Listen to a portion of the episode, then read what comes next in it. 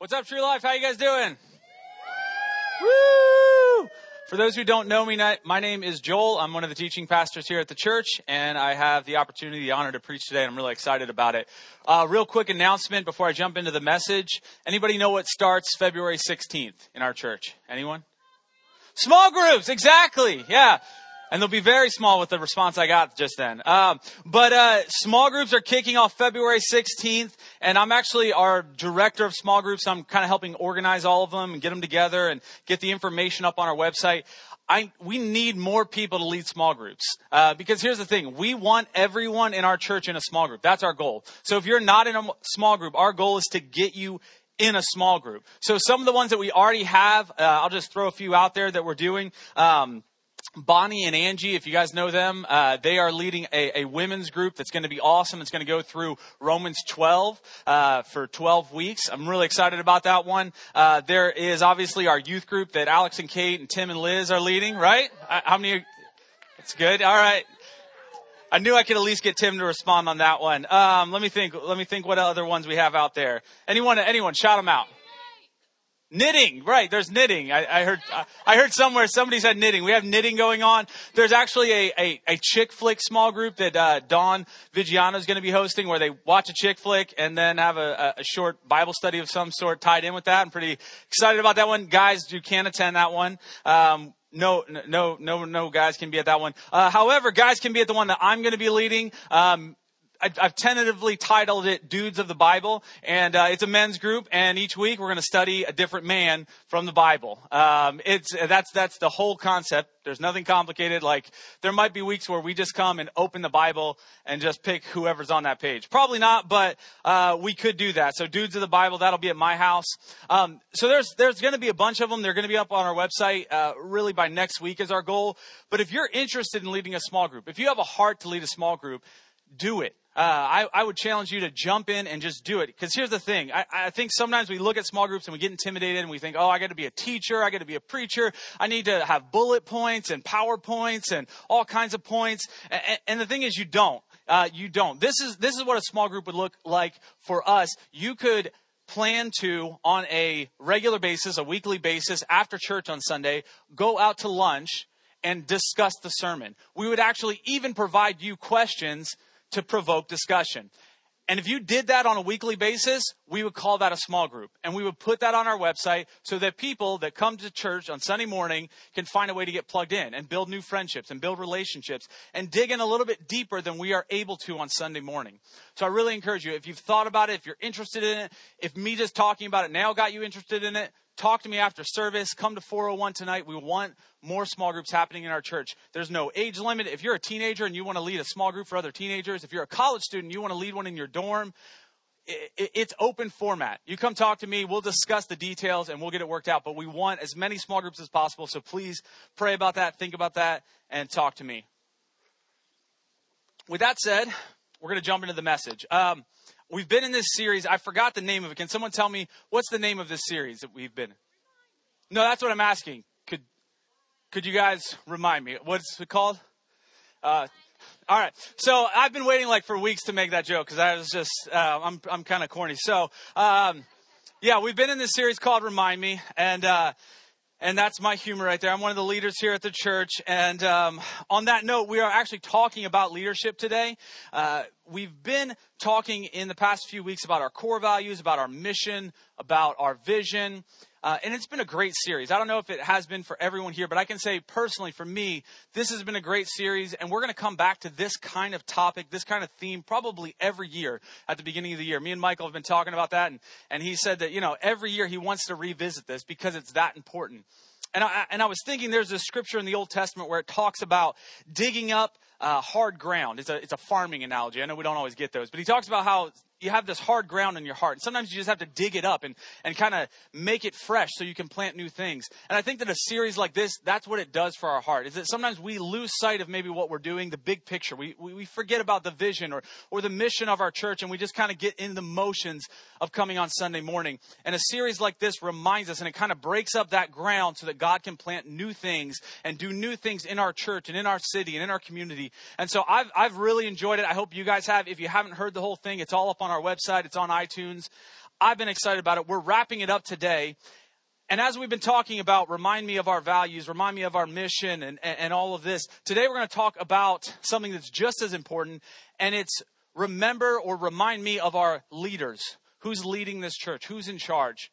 And, and we're going to go to a scripture. We're really going to spend most of our time today in the book of Hebrews, chapter 13. So I want you guys to go there.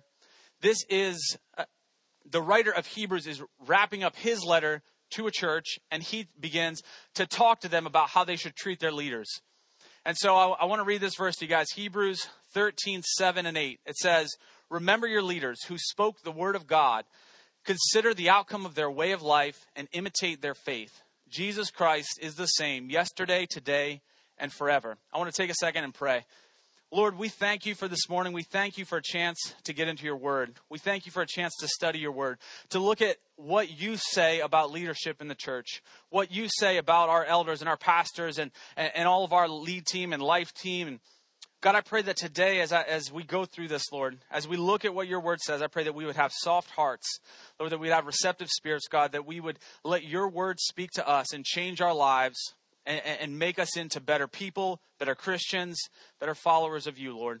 We thank you for that. In Jesus' name. So this says to remember your leaders, to imitate their faith, imitate their way of life. How many of you guys have ever imitated anyone? Anyone? Okay, I'm pretty sure everybody's done some sort of imitation. Michael does one like every week of someone that has a really dumb voice. We haven't figured out who that is, but on a weekly basis, it's some weird voice, and, and we, we joke about it the next morning uh, at our at our staff meeting. But um, we all do imitations, right? Uh, how many of you, for, for parents, your kids imitate you? Has anyone had that joy? No, just me. Wow. Okay. I see a few hands up. All right. My kids imitate me. Okay. They just do. They mimic me. They, they're like mini me's, right? They're just little versions of me, little versions of my wife. And, and so they do things like, um, good things sometimes, right? Sometimes it's good. Like we have a pull up bar in our house, right? It's between a doorway. And my kids have seen me use it. They've seen their mom use it. So they're like, I want to do pull ups, right? So my daughter, she's four. I'll let her hang from this thing and I'll hold on to her feet and she'll do pull ups. And now my son, he's like, uh, what is he, a year and a half, he wants to do them, right? He can't even talk and he wants to do pull ups. So my, my son, 18 months or 19 months old, he's on the pull up bar and I'm holding his feet and he's, he's doing pull ups, right? So if you come to my house, my kids are weird. They're doing pull ups. Um, they can do other, like just weird random things that we do. My kids will do them. They see, they, they see us doing them and they want to do them. Uh, this also is on the negative side, right? Like my daughter can argue as good as me for sure. Like, and, and it's scary, um, that the way she comes back at me with things is the way I would come back at at arguments too. And so they make sense. And it's hard to discipline her. It's hard to be mad because i'm thinking like she's making so much sense right? So uh, i'll give you an example. Like my, my son will be sleeping in, in the other room. He still takes naps and all that. And and she'll want to go get some toy out of her closet which is right next to his room. I'm like no you can't get that toy right? Because Malachi's sleeping She's like, okay. Eventually, she'll go get the toy, right? Like she'll she'll wait till we're not looking or something, and she goes and gets the toy. Hey, where, where, would you get that? Uh, from my closet. Hey, we told you not to go up there because you could wake up Malachi.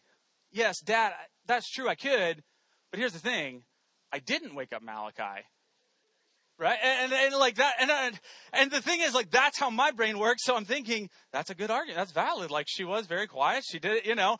But that's not the point. Like, and so when when my daughter starts imitating me, it's sometimes hard to actually bring discipline. But this scripture is calling us to, to imitate, to mimic our leaders in the church, those who God has called to leadership in our church. And, and it's not so much in just a comical way. Like we, we sometimes will imitate our leaders in the church in a comical way. If you were at our Christmas party, uh, you guys might remember we did, uh, there, there were some videos bouncing around last year, stuff stuff white girls say, stuff this group of people says, whatever. So we did stuff Michael says, and it was great. I mean, it was things like, that's good preaching and my wife's really hot and I'm on cold medicine. I can't be held responsible for what I say and, and things like that. And we were mimicking and we were imitating him because we spent time with Michael and we look up to him. And so that's in a comical way, but the Bible here is calling us to mimic, to imitate our leaders in a way, in the way that they live their life, in the way that they pursue God, in the way that they love their families, in, in the way that they live. But to be honest, as I thought about this topic, as I thought about telling you guys, you know, you should imitate your leaders. You, you, you, should follow those that God has called to lead our church. I was thinking, is that popular? Is that something that is normal in America? And it's not. Like, it's not normal in America to voluntarily put yourself under the leadership of someone else. I'm not talking about a job where you're getting paid or school where you, you have to do it. This church is completely voluntary. Voluntary. None of you guys have to be here today. None of you were, were well, some of you might have been dragged here if you have parents that come here, but for the most part, none of you were dragged here. M- most of you woke up on your own or your alarm woke up and you hit it and then you got up and, and you got here, right? And you got some coffee and now you're hopefully awake, but that was your choice. No one made you do that. And I think when you look at our country, when you look at our society, it's not normal to then voluntary, voluntarily put yourself under leadership. And I was thinking this goes back to really the beginning of our country, right? Like well, America wasn't founded on we really respect our leaders, so we're going to expound on what they've already been doing over in England, right? Like we're just going to keep growing their mission and their vision. No, like America was founded on we don't like what's going on here. We're going to go over there and start our own thing and don't tell us what to do. And then what happened? Our leaders from that country came in and were like, no, we do want to tell you what to do. And we're like, Revolutionary War then. That's how it's going down. And, and, we started our own country and we got rid of them, right? And we, we won. Um, but I think that because of that, I think that that's sort of ingrained in us. And, and, that when a leader tells us to do something that we don't like, when a leader tries to correct our course of life and try to say, you know what, maybe you should do this instead of that, the thing you're doing is going to bring uh, harm in your life that we almost feel like this righteous indignation, like we're doing the right thing to say, you know what, how dare you? How dare you tell me what to do? Who are you? You don't know me, right? I, and that's the attitude we get because it's just in us. Like that's, that's us from, from birth. I see that in my kids at a young age where they, they want to rebel. They want to do their own thing. They want to tell me no. I didn't teach them that. That's just in them.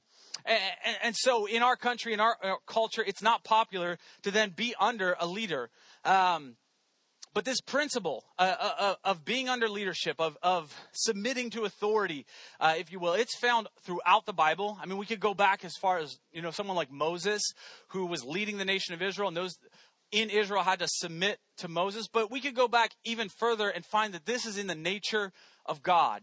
This is who God is. And I'll show you guys this.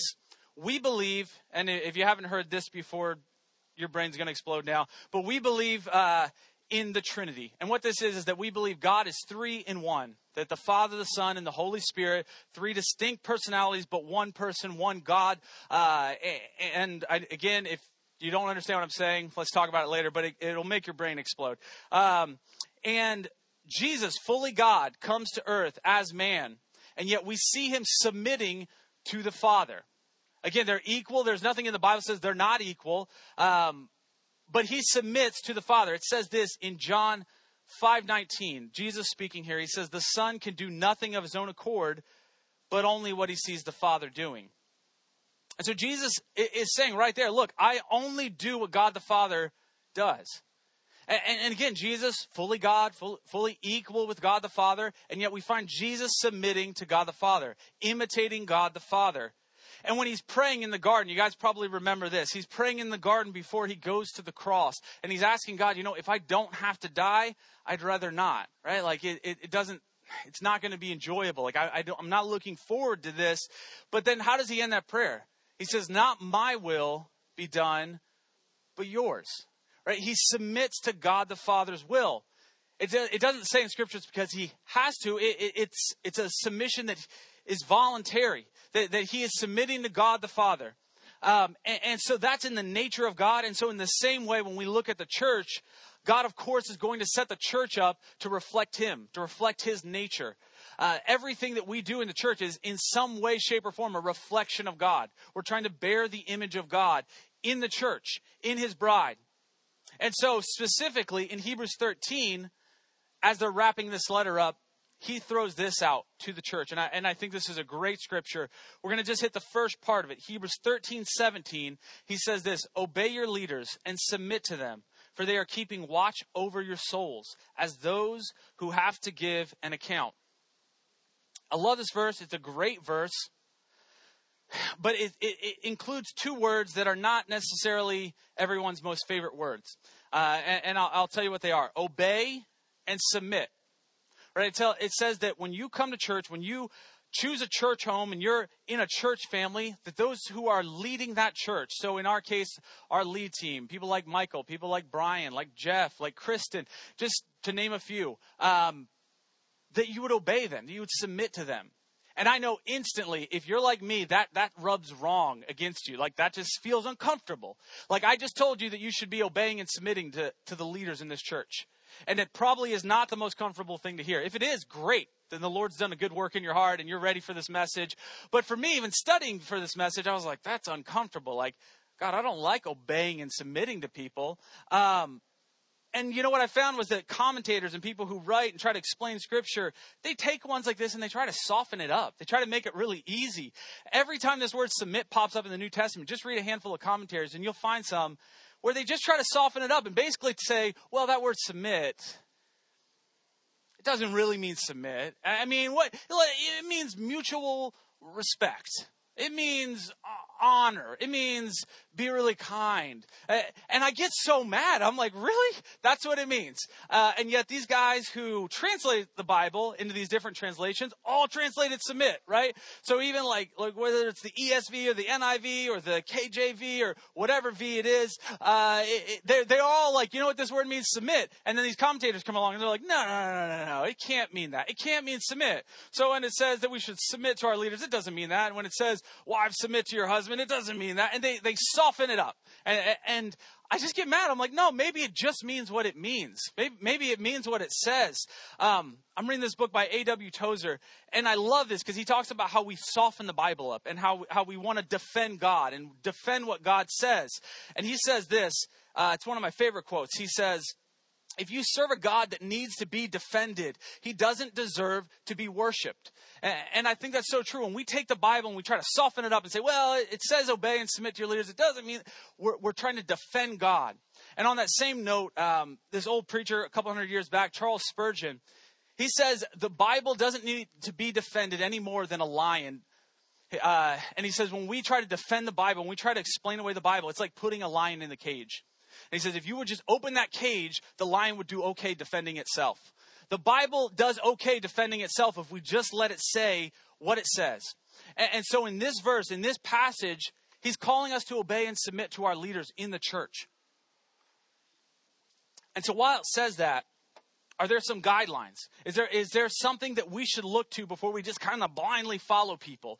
Um, because obviously that could get us in trouble as well. And there are. There, there are several passages in the New Testament that give us exactly what our leaders should be like that we're to submit to. So I'm going to go to one of these. Again, there's multiple passages. They all are actually really similar in, as far as guidelines, but we'll go to one that I think just kind of is very clear. And it's going to be 1 Timothy chapter 3. Before we get into this, I'll explain a little bit. This is Paul. He's writing to Timothy uh, and, and, the church that Timothy's leading. Um, Timothy is the youngest pastor that Paul has under him, as far as we know. He's a young guy. Paul helped plant a church in this particular city, and then he basically handed it off to Timothy. Um, so you got Timothy and some other leaders in the church there. They would call these leaders elders, overseers, bishops, pastors. The, the Bible pretty much uses those terms kind of interchangeably. We typically kind of actually specify those. So for us, overseers are some people that Michael kind of is accountable to that are outside of our church. Um, but in this case, he's really talking about elders, overseers, pastors, whatever you want to call them. When we look at this passage, we would really apply this to our whole lead team. The people that are sort of in senior leadership at this church, people who are leading departments, people who are making decisions, the people that, that honestly are kind of making this whole thing move in, a way from, from a, a senior level. And I can guarantee before I even get into this that all of our leaders match these qualifications, but I want to go through them and then we'll spend some time on it.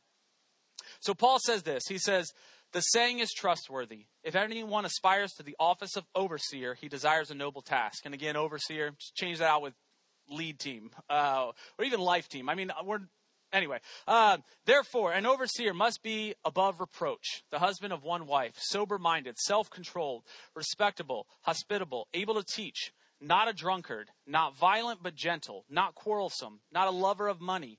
He must manage his own household well with all dignity, keeping his children submissive.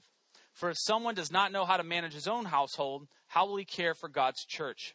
He must not be a recent convert, or he may become puffed up with conceit and fall into the condemnation of the devil. Moreover, he must be well thought of by outsiders, so that he may not fall into disgrace, into a snare of the devil. So I want to take a minute and just walk through these. Walk through the kind of people that should be leading the church that you should be comfortable submitting and obeying in the church. So, first, he says that he should be the husband of one wife. We would say that this means you have to be faithful to your spouse, that, that your leader has to be faithful to their spouse. Um, in Titus, when it's giving the same list, uh, it specifies that that spouse must also be a Christian.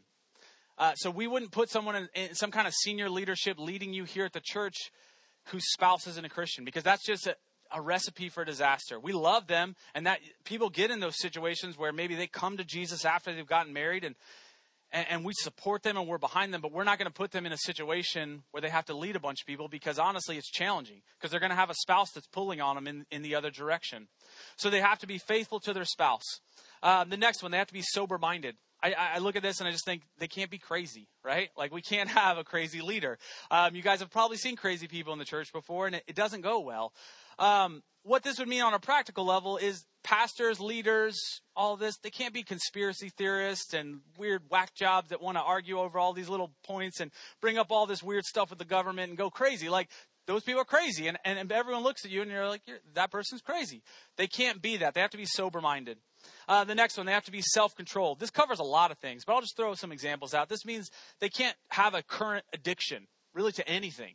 I mean, I mean, if you're going to be a leader in the church in any kind of senior senior role, you can't be addicted to things. You can't have things that control your life. This could be uh, food. You can't be a glutton. Um, this could be coffee. You can't be a caffeine addict that is just mean to the world if you don't get your coffee. Um, this could be alcohol. This could be porn. This means that you're not lazy. You're you're disciplined. It's self controlled. I mean, it means you're in control of yourself. Um, respectable. Uh, I think that goes both ways, both that you respect other people and, and, that people respect you, that you're that kind of person. Uh, hospitable. I think this is one that sometimes gets overlooked, but man, if someone wants to be a leader in the church, they have to love people.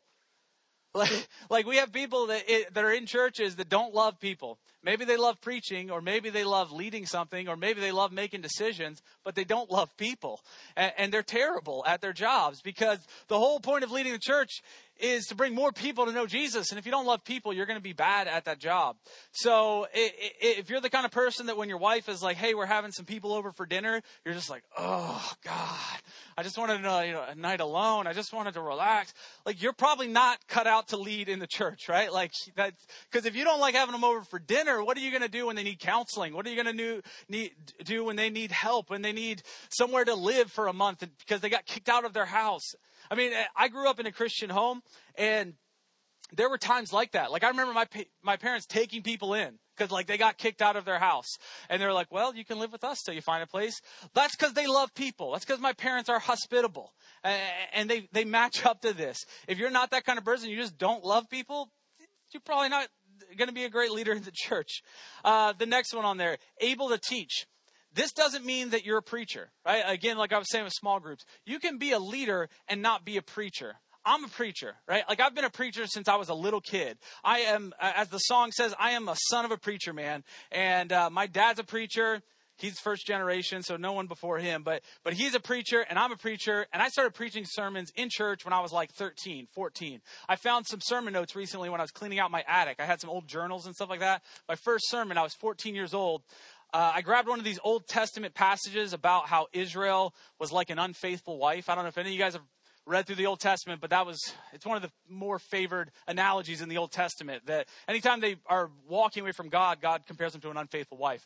And uh, so my first sermon was called "So You're a Prostitute," and then uh, my whole sermon was I, I, think because I was 14, I just wanted to see how many times I could use like the words hooker, whore, prostitute. Like I just wanted to see how many times I could say those words in church, um, and it was quite a few. So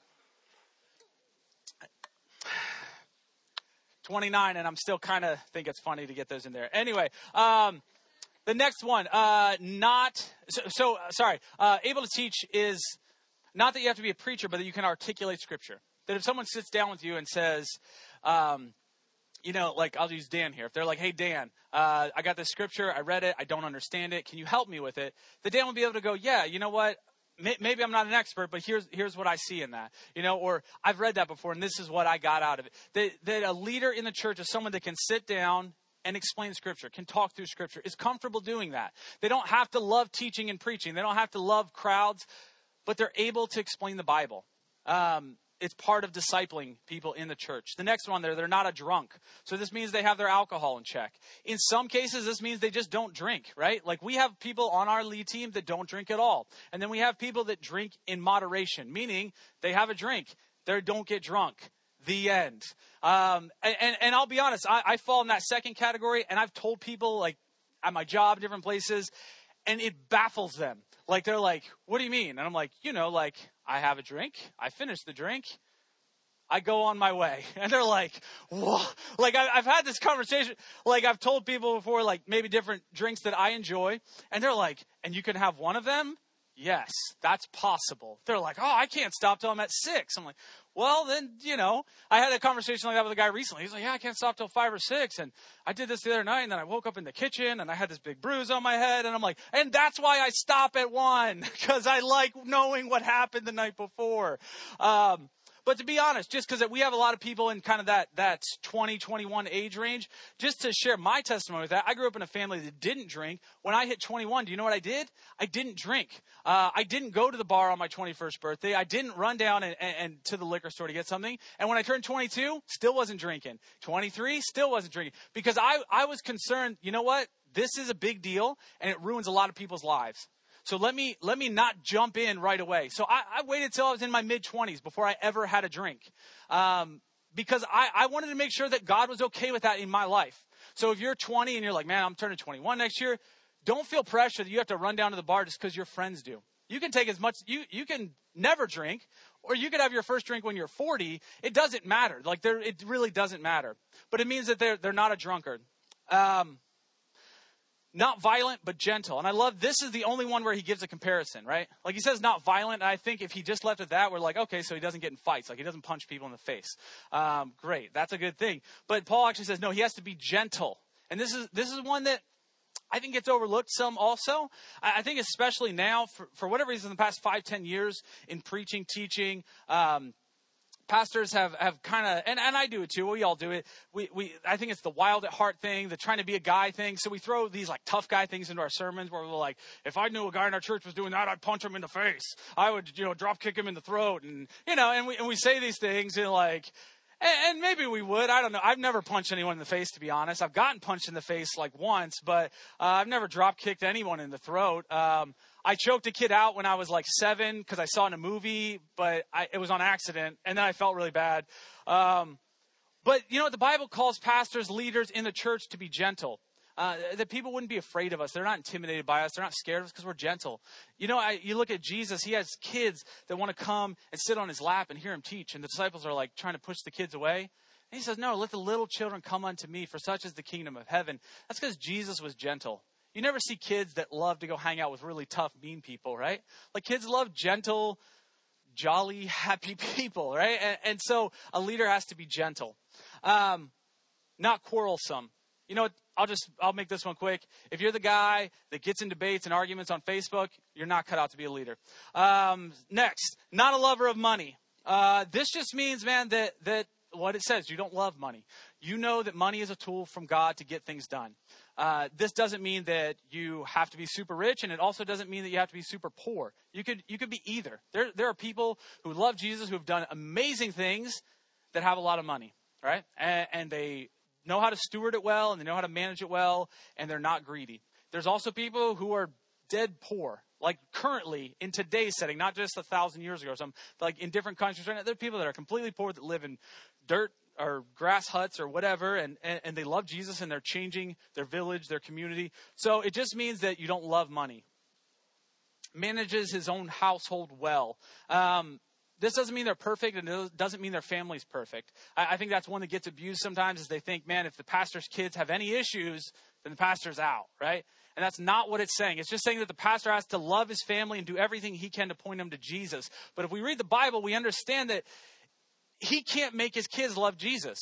You know, so we have we have our pastor Michael. He has two kids. They're great. I love them. I think they're awesome little kids. Uh, if they struggle at any point in their life, that's not Michael's fault because I know that him and Amanda love their kids and they're preaching the word to them and they're raising them godly. And so what has happened sometimes in the church is that when a when a pastor's kids hit their teen years or their college years and they go through some sort of struggle, people look down on the pastor. And I can just say, as a pastor's kid, I have failed plenty of times, and it wasn't my dad's fault. Like, my dad did everything he could do to show me how to love Jesus, and I still sinned and I still did dumb things, nothing to do with him. But it means that they're doing everything they can to point their family to Jesus. Uh, the last couple here, not a new Christian. This is really applicable to our church. Some of you got saved in this church. Some of you have gotten saved in the past few months, the past six months, and that's great. And, and, and a lot of you probably, or some of you aspire to leadership. You think, man, I would love to be preaching and teaching someday. I would love to be leading this or leading that. And that's great. Don't give up on that. But what I would say is take some time to mature, take some time to grow because the Bible here specifically warns that if you jump into it too quickly, you're likely to become conceited, puffed up, and fall away from God all to begin, uh, altogether. And I see this in our celebrity culture. I don't know if anyone else has ever witnessed this, but some celebrity will come to Jesus, right? They'll say, "Man, I, I was at the, I, you know, I hit rock bottom, and I've come to Jesus, and da da da." And what do we do? Do we do we say yeah go get in a small group and get disciple on it? No we throw them on like every tv show we can and we put them in conferences and we're like can you speak here? Can you preach here? Can you share your testimony here?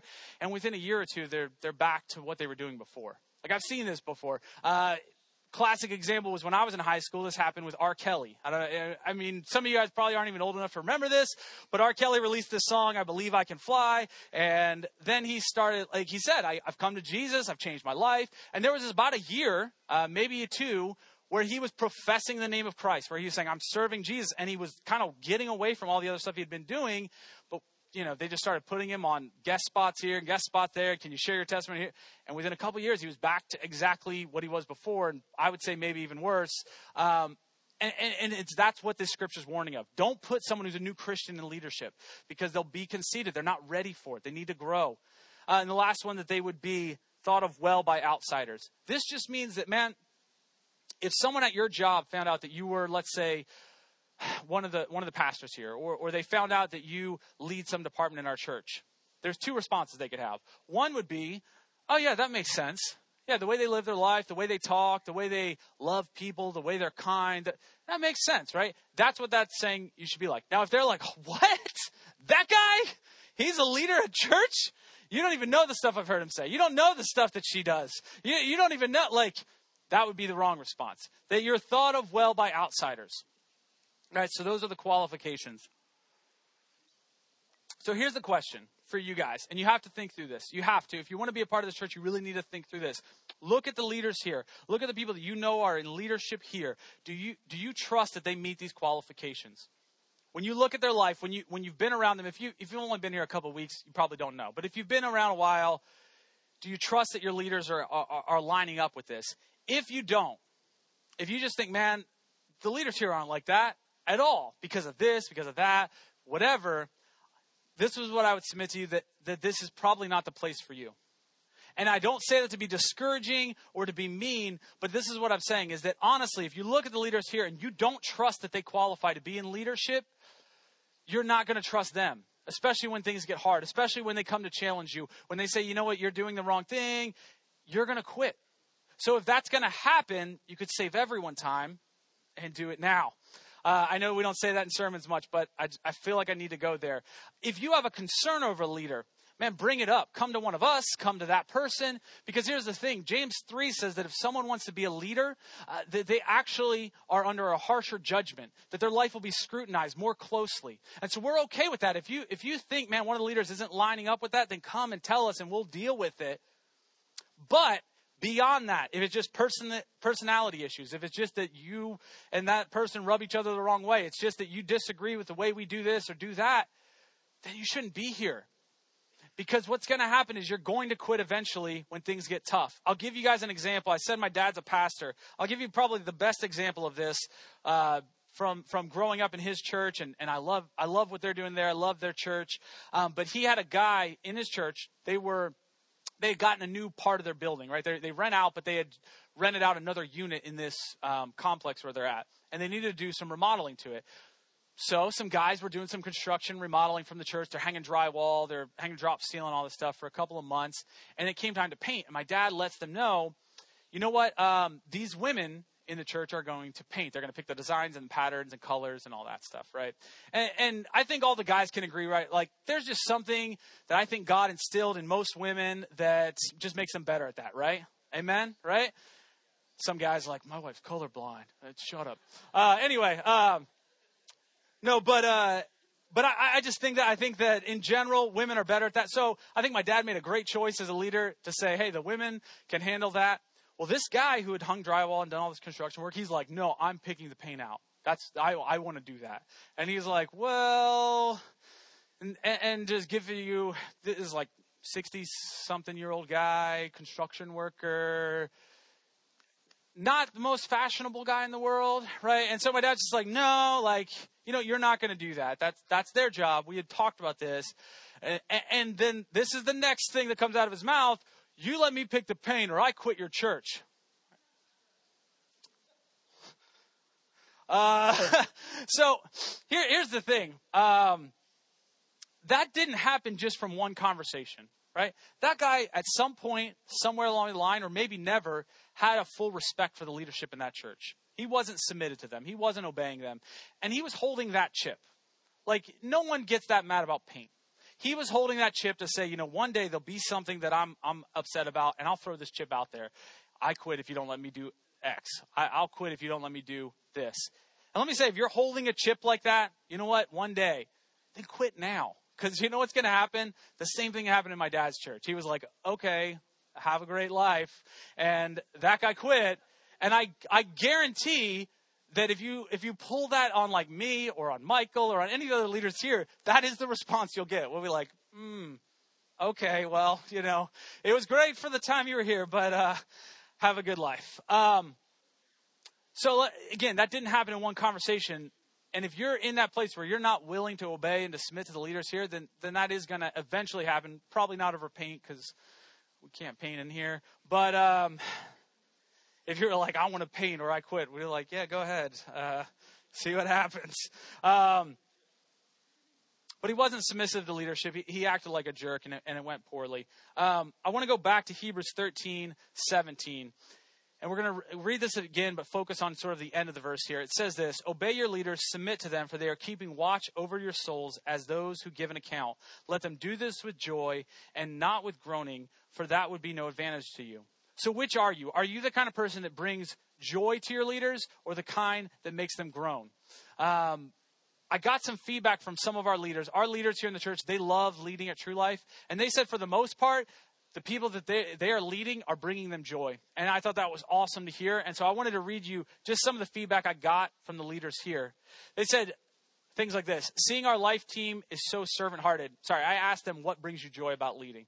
So they said uh, seeing that our life team is so ser- servant hearted most people in society would laugh at the idea of the amount of work our life team uh, does and not get paid for it.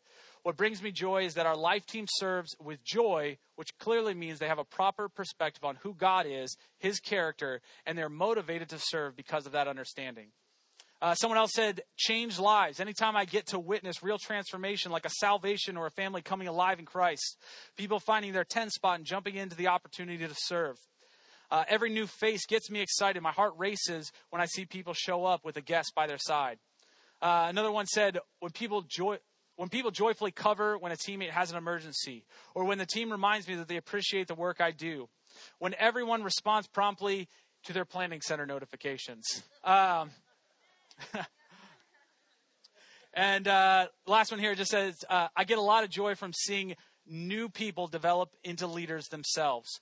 I think this is awesome. It's awesome to hear that our lead team, our, our, our team of people that are leading the church, they really do get a lot of joy from serving and from leading you guys. But I want to go through just what is it you could do. I just have three things here that you could do to bring joy to your leaders in this church. And I think you should care about that. I think that you should want to do that. Uh, the three things here.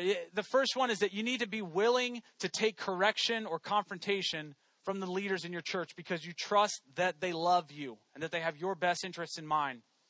Proverbs 15, 31 and 32 says this, and I thought this went really well with Michael's message last week on being a life giving church. Proverbs 15 says, Whoever heeds life giving correction will be at home among the wise. Those who disregard discipline despise themselves. I promise you that if a leader here is bringing correction to you, it's going to be life giving. It's not going to be just because we're mean and because we want to make things hard on you. It's because we want your life to get better. We want you to come closer to Jesus. We want you to have a better marriage. We want you to do better in school, do better in your career. And so if we bring correction, it's because we want you to have the most joy possible, which is found in following Jesus. It's found in following him and his word.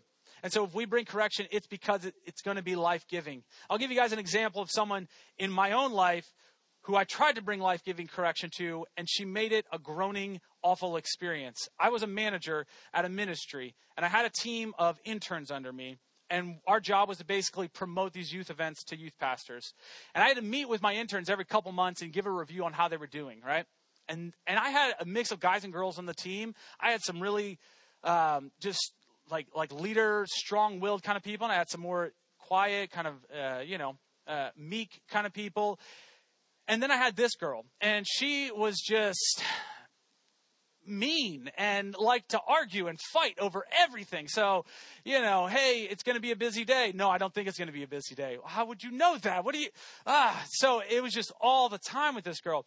And so I met with her and I'm doing a review and there was a section about, you know, something to do with confrontation, right? And I said, listen, you're really bad at taking confrontation. When I come to you and I say, "Hey, you need to work on this," you always come back at me and say, "Like, no, I don't. I'm doing great at that."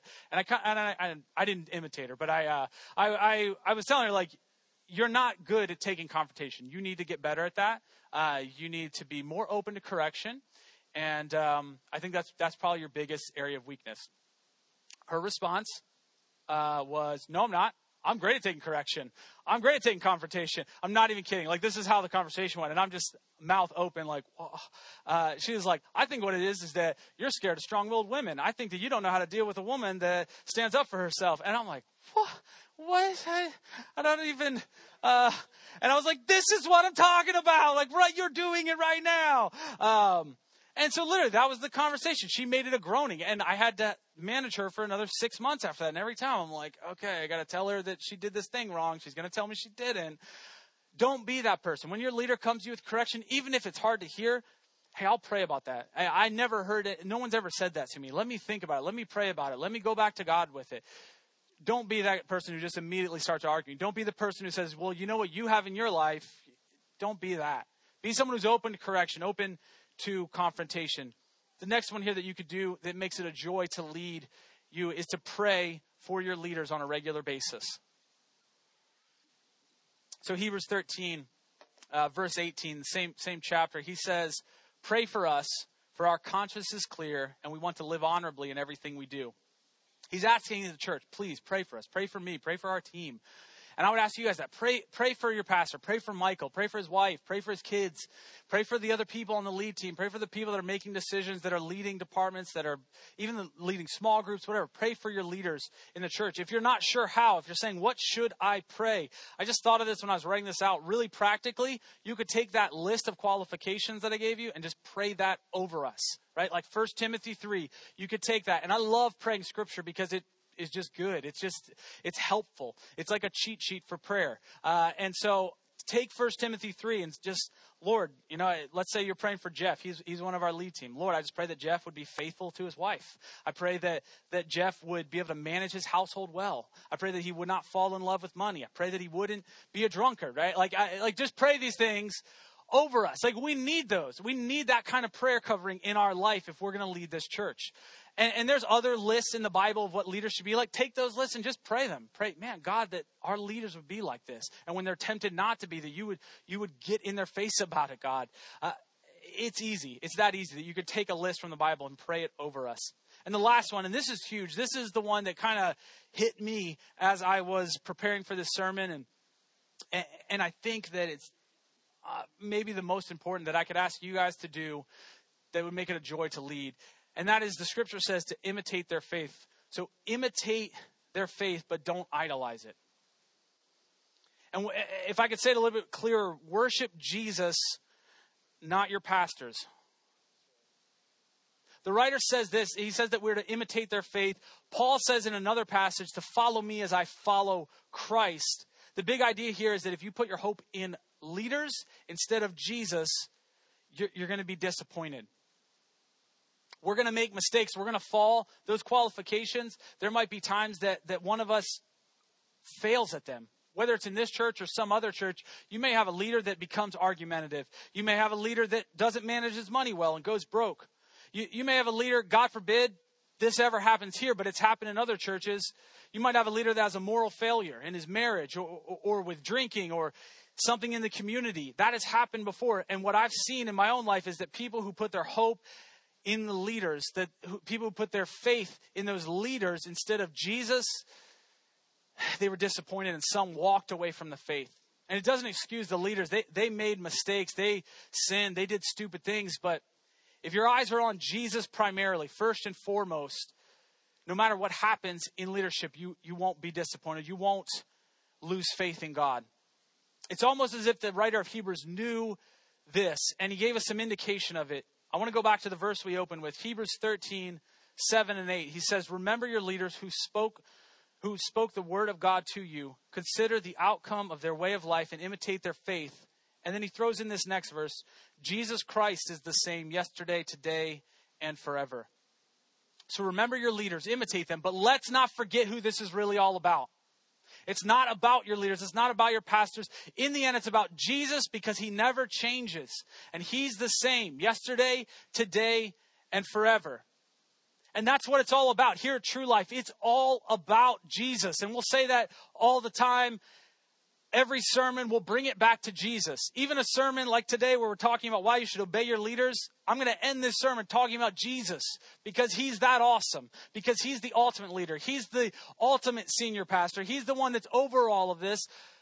And he's the one that we should ultimately look up to. He's the reason that we want you to pray for us. He's the reason we want you to be open to correction because we want you to fall more in love with Jesus. See, we're flawed, sinful humans. That's who you have leading the church. So, in case you didn't know that, I'm telling you now, everyone that's in leadership here is flawed and is sinful and is broken and is being healed and restored by Jesus on a regular basis. We're not perfect. We're going to make mistakes. People look at the church and they say, man, it's full of hypocrites. It's full of liars. It's full of imperfect people. And I say, yeah, and that's, that's why you fit in. That's why you're welcome here. Because we're all like that. We're all imperfect. We're all flawed. And we all need Jesus. And what does this mean? What, what does it mean when I say, man, to, to imitate their faith, but don't idolize it? it? It's the same recipe that we've been cooking since day one of True Life. And that is, man, read the Bible Read, read the book that Jesus wrote for us. He wrote this book for us so that, that we would be able to know him. And that book is all about him. So read the Bible. Get to know Jesus that way. The other thing, prayer. Just talk to God. This doesn't mean you have to be on your face for an hour in your room. You can talk to God while you drive. You can talk to Him at the grocery store. You can talk to Him in the shower, whatever. Just start talking to Jesus more. Last one I said at the beginning, man, get in a small group where you can discuss Jesus, where you can discuss your questions and your thoughts and your concerns and your fears and, and, and, draw closer to Jesus in that way. Make it your highest goal this year to know Jesus more, to fall more in love with Him, to cultivate more love in your heart for Jesus.